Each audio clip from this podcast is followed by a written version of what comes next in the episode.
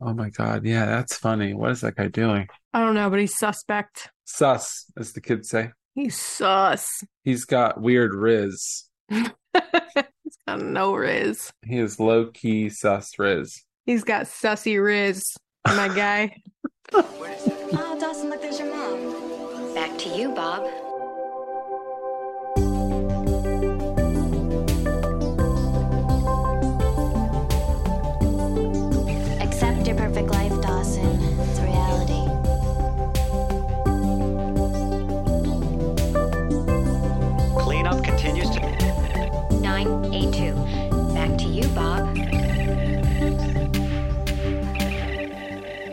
Hello, and welcome to Back to You, Bob, a Dawson's Creek podcast. We are your hosts, Christina and Micah, and this is episode 209, The Election, which originally aired on December 16th, 1998.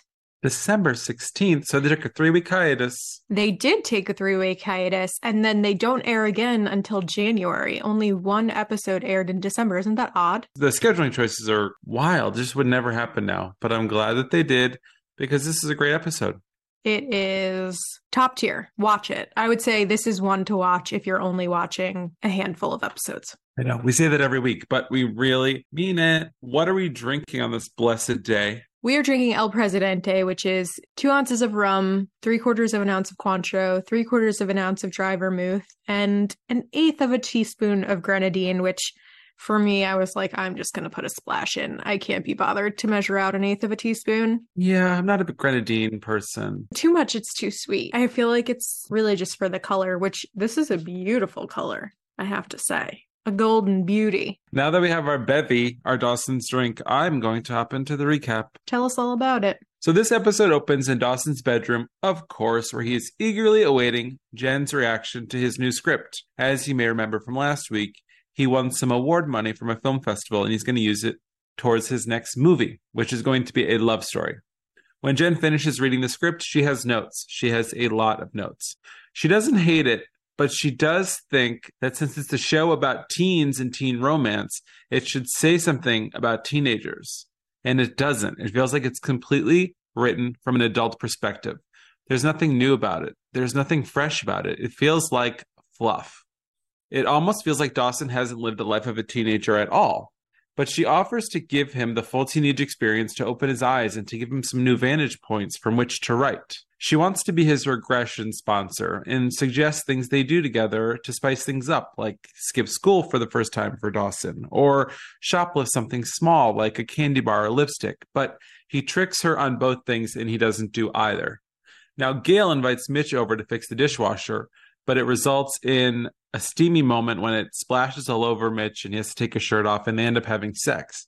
So Dawson sees the beginning of the sex and later asks Mitch about it. And Mitch says, you know, it doesn't mean anything. It was a slip up. We're sorry you had to see it. We didn't know you were there. And this kind of sends Dawson spiraling. And he takes Jen up on her offer to show him the badder side of life. He leans into this devilish side and they toilet paper a house and they go skinny dipping. And it's this sensual skinny dipping scene and this moment. And we're kind of building off of last week's episode where he rescued her at that party. We're headed in the direction that Dawson and Jen are bonding. They're definitely getting closer. She asks him if he's ever dreamt about her. And he says that yes, he has. And then he kisses her and she stops it and says that that's crossing a line. So they continue to bond and have fun. And later, when Gail is served with divorce papers from Mitch, Dawson turns to Jen and he ends up crying in her arms. And that is how the episode ends with them. When it comes to the rest of the cast, this week is student council elections. And Andie really wants to run for president, but she needs a running mate. So she asks Joey, who says, absolutely not. She's not into politics. She has a horrible reputation. She's not into the smear campaign. But then she's working at her family restaurant when Abby Morgan and Chris Wolf walk in, and they're running together. And they completely rip into Joey and they rip into the restaurant. They call her trash. They call her family trash. And Joey ends up pouring a pitcher of water all over Abby and decides in that moment to join Andie's campaign as her running mate. So Chris and Abby do run a really nasty smear campaign and start attacking Joey. And Joey and Pacey really want to fight fire with fire, but Andie wants them to keep the course.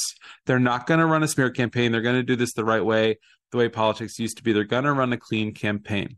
So then it comes time to debate in front of the entire class. This is where Abby Morgan exposes Andie's secrets about her mom and her mom's mental illness and the car accident that killed Andie's brother and how her mom was driving. And it's in front of everyone in the gym and it's in front of the staff and the kids. And it's really awful. And Andie's crying and she's breaking down and she runs out. So this is the first time that anyone except Pacey is learning about this.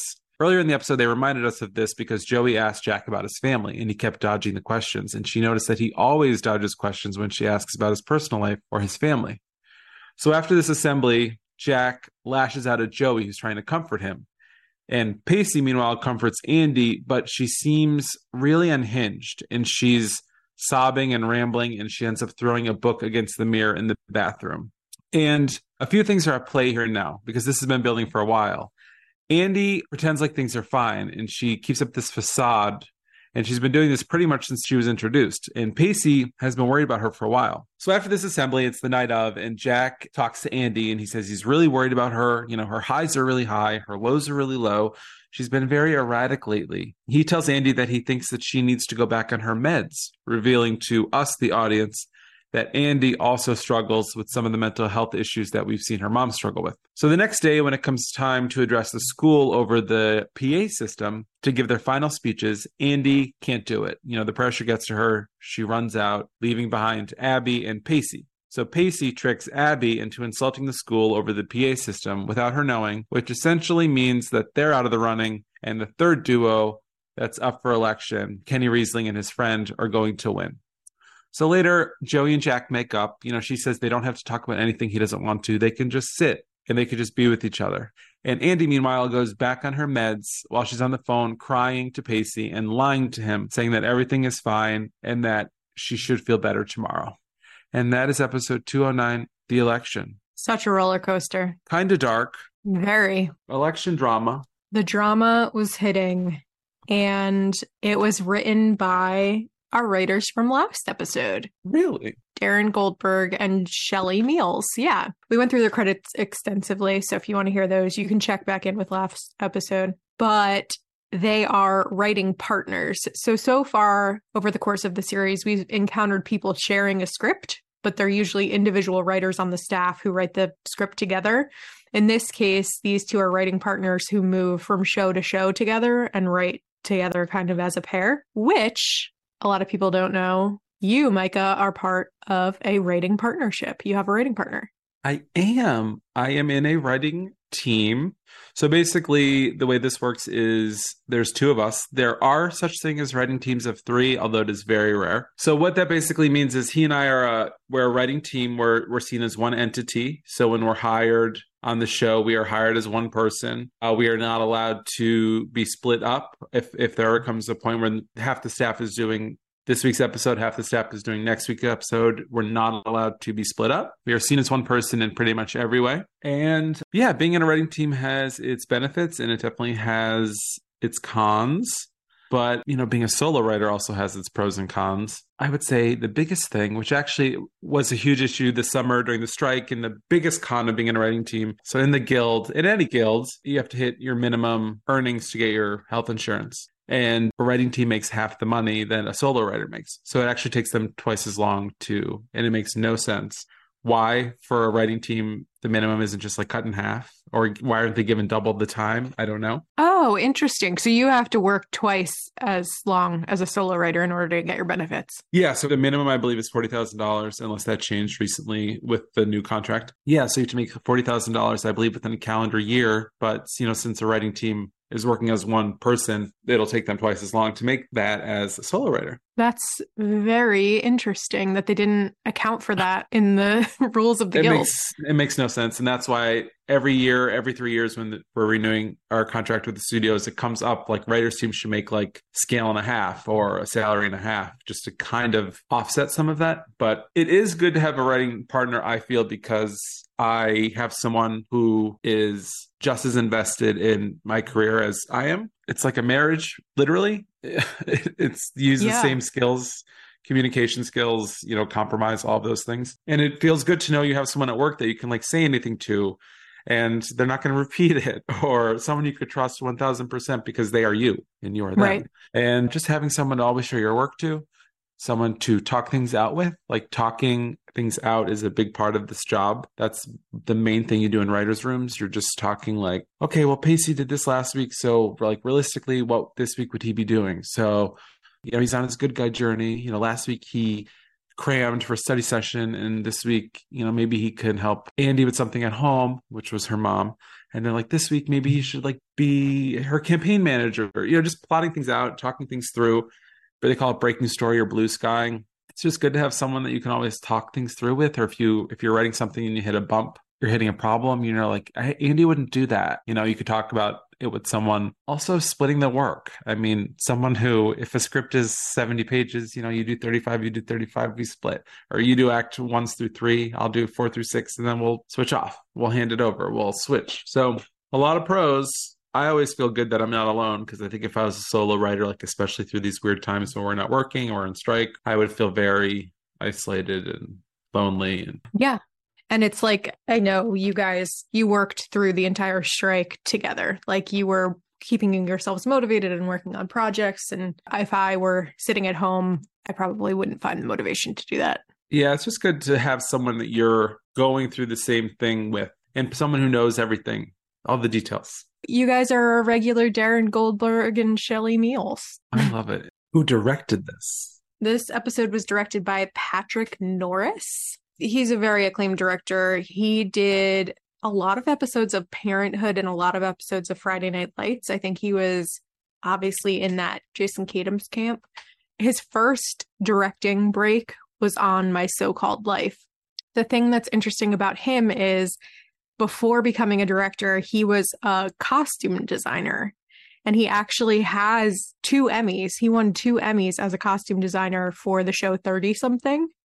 And then he moved on to be the costume designer for My So Called Life. And that's how he ended up directing his first episode of television. And then he just went on from there and, and directed. He worked on Party of Five, Bones, The OC, Melrose Place, Friday Night Lights, Chuck, Gossip Girl, Parenthood. Just a ton of shows that we love. Most recently, he did an episode of Dickinson for Apple TV Plus and he did two episodes of Dawson's this season, and he'll be back next season for one episode. Nice. Yeah, I always think it's cool when somebody moves from one aspect of filmmaking to another and succeed at both. So, Yeah, I love that. very cool. That's great. Shall we do a guest cast shout out? We shall. Who is it? It is Colin Fickes, who plays Kenny Reeling? Riesling? Riesling, I believe. Kenny Reeling? Might be Reeling. Kenny. He plays Kenny. Plays Kenny. Kenny's back for his second episode. He actually is uh dressed very well in this episode. I thought he wore a little suit to the debate. Yeah, he's a little nerd. He has a handful of acting credits. He was obviously in two episodes of Dawson's Creek. He was in The Hudsucker Proxy, Law and Order, Law and Order SVU, Boston Public, Without a Trace, Transformers, most recently a movie called A Christmas Wish in 2019. But most notably, as you brought up in his last episode, he has four episodes of One Tree Hill playing Jimmy Edwards. Do you want to Yeah. do you want to talk about that? That name will send chills down the spine of any One Tree Hill fan. Jimmy Edwards, they did a very chilling, chilling school shooter episode with Jimmy Edwards. And it was very well done. And it definitely changed the course of the series because something big happens in it. His final episode is the school shooter episode. And his first three must have been, I think, in early season one, because he was kind of this kid who hung out with them. The show's about a high school basketball team, and there's a character named Mouth who does sports commentary for the team, and he was like Mouth's co-anchor doing the sports commentary. So he's in the beginning a little bit, and then he falls out for years, and then they bring him back for the shooting episode, and it is good. Crazy. Yeah, It's not like Campy, the dog eating the heart. It's like a serious. yeah. The dog eating the heart was like season like eight or nine or something. I mean, the show, the show changed tones, I would say, over the course of the ten years. This was still when it was pretty gritty and grounded and real. I want to say season four, but I don't know if that's right. Well, he's a good little actor. Good I little think actor. He did a good job. North Carolina based. Makes sense. So he wins president of sophomore class Yeah, doggy. because Andie and Joey pretty much drop out after they're exposed, and Pacey exposes Abby as trash talking the whole school. Pacey has a little hero moment. We'll get into it. Yeah. Music moments? Yeah. Mine might be the same as yours. Mine is Heart and Shoulder by Heather Nova. I love that. It's so good. It came on and I was like, oh my gosh, I love this song. It plays when Jack and Joey are having their conversation at the end of the episode and Joey's trying to be there for Jack. And then it plays again when Dawson and Jen are together at the end of the episode and Jen is trying to be there for Dawson. Just a great, great song. Yeah, and that was in the streaming version, which is always good.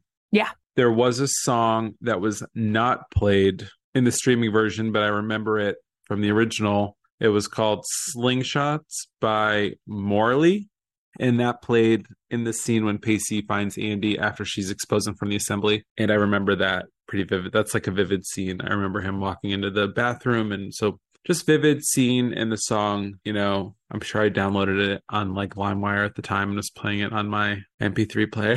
But Burned it onto CD, I'm sure. yeah, so Slingshots by Morley would be mine, I believe. Do you have anything for past and present? I would say I get Mitch and Gail slip up now. Their little Mm. sex slip up. They're basically having like breakup sex. And I probably thought at the time I was probably Dawson, like, oh, they're gonna get back together. I probably thought the whole episode that Mitch and Gail they were gonna inch closer to getting back together. And now it's just it is what it is. Yeah. I was very naive as a teenager. I think we all were. Not Jen, not Jen Lindley, not Abby Morgan. Abby Morgan's a hot mess. I don't really have anything for past, first, present. The only thing I remember is like feeling very scared isn't the right word, but like high anxiety, like tight chested in the scene in the bathroom when Andie was having a hard time. She like threw the thing at the mirror and broke the mirror. Like I just remember her storyline really feeling like anxiety inducing for me because it was like we were saying last episode, there weren't as many conversations around mental health and like all that stuff. So it was like, what's going on? I don't know. Like, and now I'm like, oh yeah. I mean, she's just having a little minty bee. Yeah, I touched on it a little bit last week, but I didn't want to spoil. Last week we were talking about it in the context of her mom.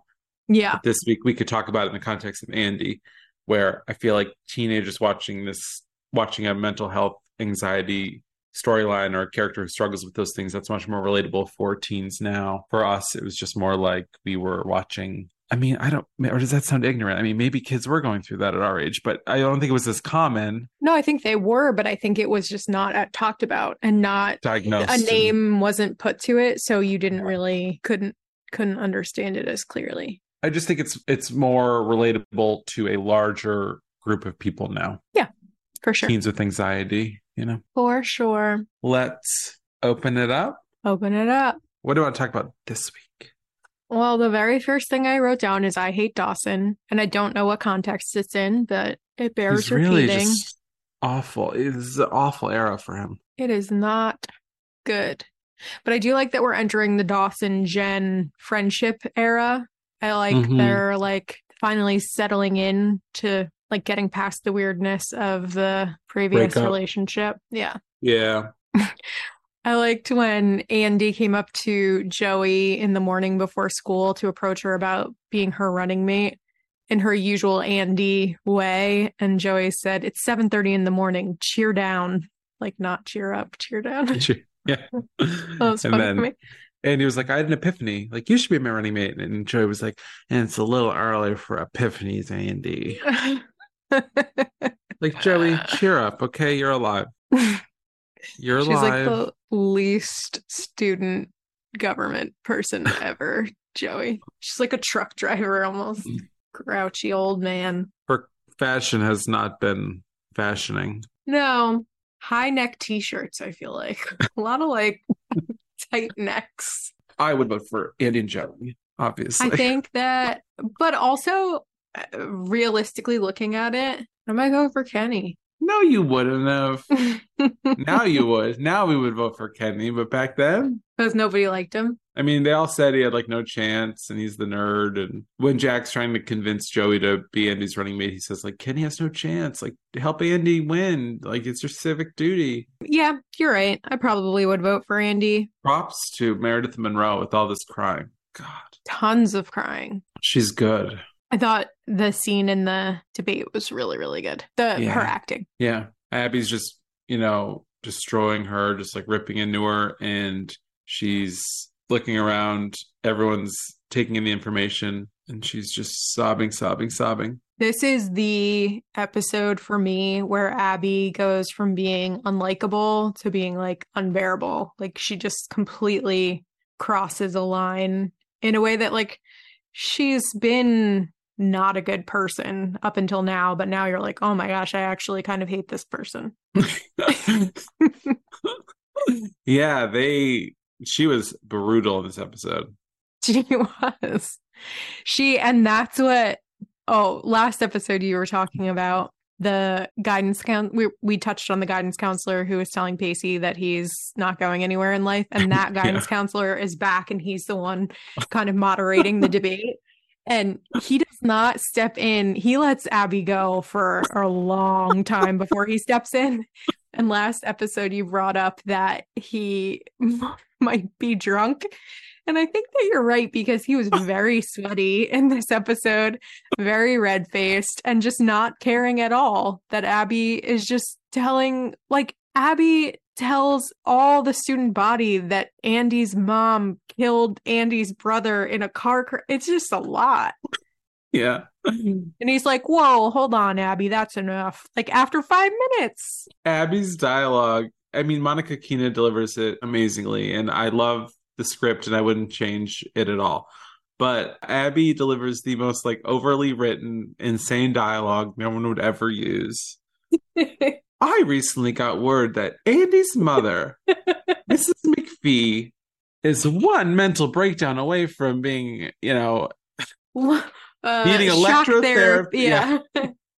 like she really painted a picture as she does and then she brought up andie's yeah dead brother which it feels pretty nuts but that abby morgan She'll get she's you. a villain she's a villain I loved her and Chris come into the ice house late night one night to talk about their campaign and she has a little back and forth with Joey where she's just being the literal worst to Joey. What is she saying? I don't even remember. she says that um, the food is terrible the only reason they're there is because they don't want to get seen and everyone hates the restaurant so you're not going to run, run into anyone there she says what's one more disappointment in an already meager existence like haven't you and your family embarrassed yourselves enough in this town you're trash you take the trash out you don't vote it in Yeah, brutal. So Joey is holding a pitcher of water that she's going to bring over to the table and she just dumps it on Abby's head. And it is such a satisfying moment. And that's what gets Joey to turn and be like, okay, I'm going to run with Andie. I loved that moment. you kind of saw it coming but yeah Totally. But also, it, in that moment, you realize that Abby is completely full of it. Because I feel like if she if she had any anything to back up her words, she would have punched Joey in the face. Yeah. Oh, yeah, for sure. She's all bark. But another thing that Abby says, which is amazing, over the PA system at the end, she says, This election's as locked up as Joey's father. Yeah. and then, so Andie and Joey are giving their speech after Abby's speech. And she says, she lets go of the PA button, but then she says, The cuckoo bird and the convict's daughter up next. She's just firing on all cylinders. And she looks insane in that scene. Insane. She looks like a prostitute. and the makeup, like, and the dress. yeah, and her hair is like in like Shirley Temple curls. Yeah, it is. Wild. What a choice. Maybe that was our director using his His his costume design. oh costume. I thought it was hair and makeup. Yeah, she has bright red lipstick on, blue eyeshadow. She looks criminally insane. this dishwasher scene is really hot. Why don't you talk about it? Paint a picture. So Gail asks Mitch to come over to fix the dishwasher. He has it like out of the wall. He says he fixed it. He tells her to turn it on and it just starts spraying everywhere. And of course, Mitch is in a white t shirt. So it's basically like a wet t-shirt contest for Mitch. His pecs are popping. He takes his shirt off and she's like, Look at you, you're drenched. And he takes the shirt off and he's like, You're drenched too. And like starts wringing his shirt onto her. And then she starts to like wipe him down with a towel and they lock eyes and it's on. But both of their bodies are amazing. Yes, very fit. Good for them. And it reminded me of season one when Dawson walks in and sees them on the table. Yeah. Did you notice the fruit bowls in this scene?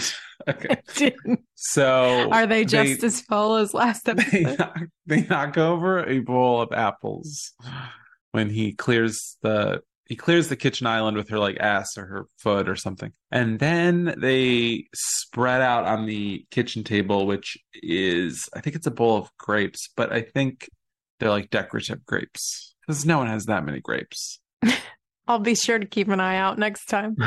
that scene was hot. So Mitch is handy. That's it. It's it's canon. He's been fixing cars. We've seen him do everything. We've seen him sand boats. We've seen him board up a house for a hurricane. Thank God he's handy because he's not bringing much else to the table. He's just leeching off a Gail, living in a giant loft. Oh my god, him in that loft. But it is so weird watching. We've talked about it. The fashion is not as outdated as it would have been like three years ago. Oh, for sure. Are kind of back, and it's weird. I'd say Dawson's are the least back, but I don't know if Dawson's were ever in. yeah. I did notice when Mitch started getting hit with the water. This might be a little good back uh, behind the scenes production moment. So, the department that would take care of something like that, the water, is uh, the special effects department, where they go in and they, well, usually offsite or in their office, they would come up with the rig that's going to spray water, and they'll have it, you know, remote controlled or they'll have it rigged, something that runs off set or whatever the case may be. And so when the director signals them, they're going to start the water. So they usually go through it a few times without the water. So if anyone ever wanted to know what the special effects department does, they do like practical contraptions and things like that, things that need to fall, break, squirt, shoot, Yeah. etc. But anyway, I know that they probably told John Wesley Shipp to sit there for a minute, let the water hit him for a minute, get the wet t-shirt contest vibe because he definitely doesn't react like a normal person would getting splashed with water. Like your first instinct would be to jump or run, and he lets it kind of. But it was a hot scene. Yeah. Sure was. Gail is not a strong, independent woman. She relies on a man. But she also wants him back. So any excuse to get him over. Yeah. She probably broke that dishwasher herself. She gets served divorce papers, and she seems Gail seems at peace. she I think does. she's I think she's accepted it. I think Dawson's the only one who hasn't accepted it. Yeah. Did you have something else, Gail and Mitch? And the only other thing I had was Mitch. Dawson goes to Mitch's loft later in the episode, and Mitch is restoring a chair that he found in the trash. But it's a really nice chair. It I was like, good nice for you, chair. Mitch. Way to save that chair. And we love that loft. We love that loft. We love him being a thrifty queen. Thrift, King. uh, okay, so after that scene, he finds out his mom got served divorce papers, and after that scene, he goes over Jen's house. Jen is sitting on her kitchen floor in front of the sink, reading and drinking coffee out of a mug. It's very Why- random. Why is she sitting crisscross applesauce on her kitchen floor with her back up against the cupboards? I have no idea. But I don't. Uh, something I noticed throughout this entire episode and the last episode, Jen and Dawson have a weirdly touchy relationship.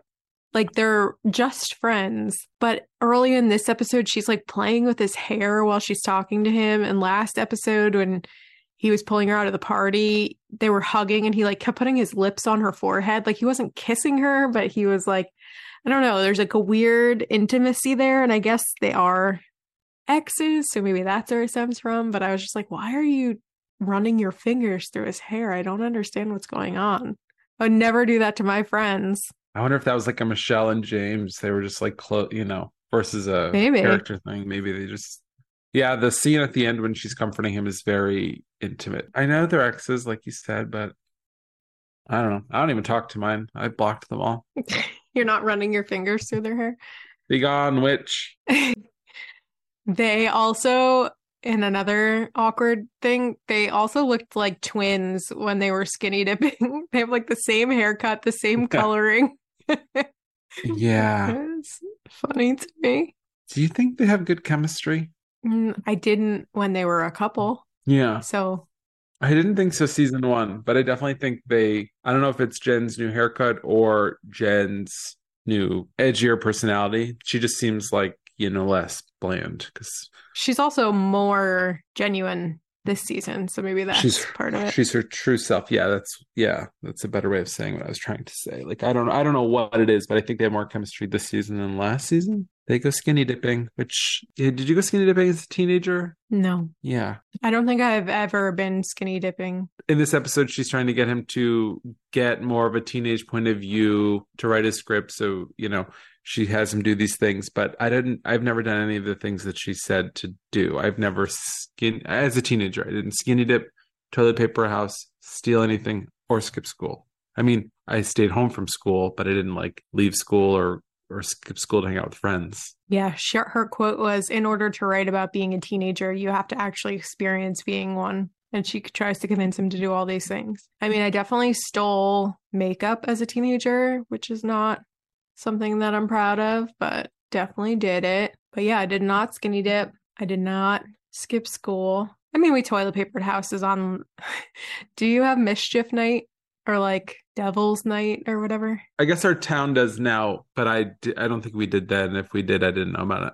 It is the night before Halloween. Mm-hmm. is like a thing where people go out and they throw eggs and they toilet paper. And the big one in my town was spraying shaving cream under car door handles. So when you went to open your car in the morning, there was like shaving cream, like very harmless Yeah, more stuff, more practical jokes. cranky stuff. Yeah. But anyway, I was just curious because I was like, Jennifer, I have not done any of these things. and they're also not being very discreet about stealing the lipstick. She's talking in pretty much a full voice in the store while holding the lipstick about Dawson stealing the lipstick. Get out of town. Jen Lindley, you bad girl. Speaking of that scene, I noticed at around 15 minutes, 58 seconds ish, after they left the store and they're walking down the street, they're walking past a bank of stores. Mhm. And in the reflection of the glass storefront of one of the stores, you can see the boom mic that they used on set. I love when that happens. I did not notice. I'm so glad you pointed that out. Yeah, that's a big part of my job now. Like all reflective surfaces, checking to make sure you can't see crew because it's something that'll get called out now that we're living in the world of HD and UHD and much better quality picture than we were back then. So it's something that I notice a lot when I'm watching other shows. And the funniest one to me that I've seen in the last like 10 years was the pilot of, I think it's the pilot of Breaking Bad, definitely season one, when Walter White is wearing his gas mask. He's in the desert and it's a close up of his face, and he's supposed to be like doing something in front of him. But if you look in the reflection of his gas mask, you just see the entire crew like the cameraman, the sound man. they just never cleaned it up. It's crazy just how you can see something over and over and over. Like, remember a few years ago that Starbucks cup that was in Game of Thrones? Yeah. I mean, your guys' job as a post production department is to just watch cuts and do all the editing and sound, every like sound mixes and all these things. And you could still see that footage all that time and not see it. I watch any given episode of a show that I'm working on between 50 and 100 times. And that's not unique to me. Anyone in my position will do the same. And these things still get by. It's like crazy what your brain just tunes mm-hmm. out. Yeah. And it's common. I mean, if you go to any wiki, like Dawson's Creek Oh, yeah. wiki, or there's a section for every episode like goofs. Yeah, these things just get by. What can you do? We're finally seeing James Van Der Beek's body a little bit. You were just saying last episode that he hasn't shown his body, and now he showed it all. He's not wearing his gigantic t shirt and pants combo. Jen convinces him to skinny dip, and then he- she says, Dawson Leery, is that a tree branch or are you just happy to see me? Which, like, painted a weird picture. I don't know if he has, like, a really skinny. I don't know. Long, like a uh, naughty Crooked. the amount of flyers in the bathroom when Pacey goes in to find Andie is wild. Did you Wild. notice it? Yes. It's like vote for Melissa, vote for Jennifer. And I'm like, who are Yeah. these people? Well, they're the other class president. people yeah, running. sure, sure. But there were like 50 of them. Yeah, it was wild. In that scene, he finds her right after the assembly and he's talking her down and she's having a mental breakdown and she's she's stuttering and rambling and stammering and pacing and she's just saying, you know, she's embarrassed and the quote is everyone comes from a dysfunctional family. It's the 90s. And then she says, you know, like I really wanted a clean campaign. What has happened to politics? And her quote is, "We've become such a lessened society." And I love that. And she says, I don't think it's in that scene, but in a different scene, she says, make government safe again. Did you notice that? No, Yeah. way ahead of her time. I bet they stole the slogan from this. I can almost guarantee it. Yeah, Pacey's having his hero moment. Pacey's getting scared for her, I think, because Joshua Jackson, the look on his face was really good. She's spiraling. Jack convinces her to go back on her meds. So she's on meds. And good for him for speaking up. Yeah. You could tell she wasn't that into hearing it and he wasn't that into saying it, but ultimately she she took his advice and went back on her meds. And it's not shocking at all to me that Andie McPhee is a horse girl. Did you notice that her mug had horses all over it? No. Oh, it did. Oh, amazing. I know you love an extra moment. Did you Yeah. notice that there's an old man sitting in the background of the scene where they're making the announcements over the PA, just reading from a clipboard? He never interacts with them. He never Yeah. reacts with them. Who is that man? I did notice it. The guy is Sandy Mike Kenny. He's sitting behind them all on a couch. Do you see him? Yeah. What is he doing? Oh my god. Why is he there? I don't know. He's not even in a suit. Like he doesn't even look like a teacher. and I love how in that scene they cut to Dawson and Jen, lab partners, dissecting a frog. I know. Oh my god. Yeah, that's funny. What is that guy doing? I don't know, but he's suspect. Sus, as the kids say. He's sus. He's got weird riz. he's got no riz. He is low key sus riz. He's got sussy riz, my guy. My guy. I think that's all I had. The only other thing I could really think of is when at the end of episode 205, Dawson gets bad news from his parents and he kind of breaks down in Joey's arms on his roof and she holds him. And then it just kind of reminded me of the scene at the end of this one where he gets bad news about his parents, that the divorce papers are served, and he goes to Jen's and cries in her arms. Kind of a similar bookendy kind of moment. Parallel. Parallel. Dawson turns to the women in his life for comfort, as we've seen. He sure does. He sure does. Remember when he found out his mom was having an affair and Jen was just like, So what, Dawson? People have affairs. And then Joey was like, I knew. And then he went back to Jen. It was like, Joey knew. You're my runner up. I need to talk to you. Anyway, and Jen was like, Hey, Dawson, I know you're going through a hard time, but I'd really like to be there for you. And I'd really like to be your friend. And I'd really like to be the one you come to. And everyone's like, Jen, read the room. And he's like uh, crying. yeah, yeah, yeah. Dawson's very in touch with his emotions. Something that I just read here in the trivia section Dawson and Jen toilet paper Mr. Milo's house before they go skinny dipping. So, Mr. Milo is the guy who's like verbally abusive to Pacey last episode and lets Andie get verbally abused in front of the entire school. That's funny. So, he did get a little bit of a comeuppance. He got EP'd. Funny. There was a funny little moment when uh, Andie's getting exposed at the assembly. Like Dawson turns to Jen and he's like, "No way."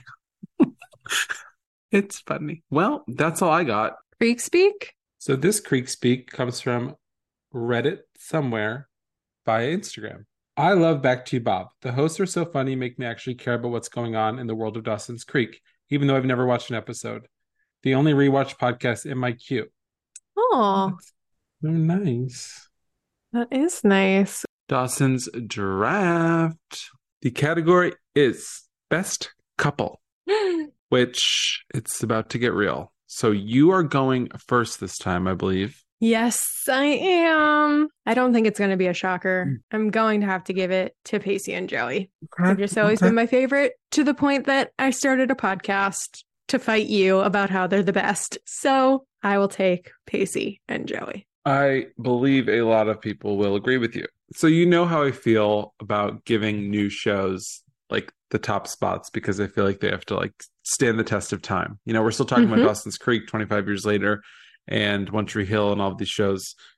So will we be talking about them in 25 years? I don't know. However, I'm going to give best couple to Jack and Rebecca Pearson hmm. because I just think they're a great couple aside from being parents and they're I was just so invested in that show. I mean, I would cry every week and I love them as a couple. It was so good. They were a good team. So good. I mean, they adopted a newborn child on the spot.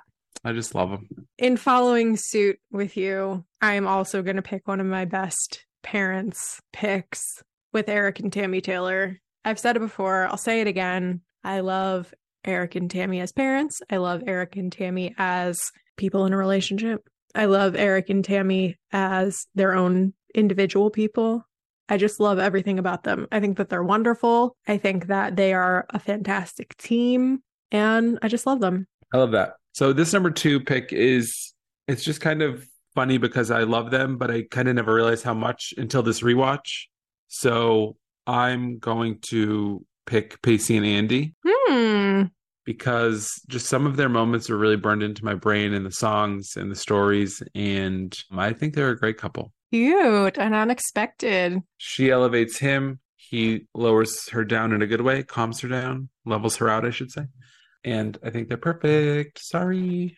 I am going to pick Seth and Summer from the OC. I Mm, think they're that's a good couple. I think similar to what you just said, they even each other out in like a very good way. She started the series as just kind of this like flighty, vapid, mean girl kind of character.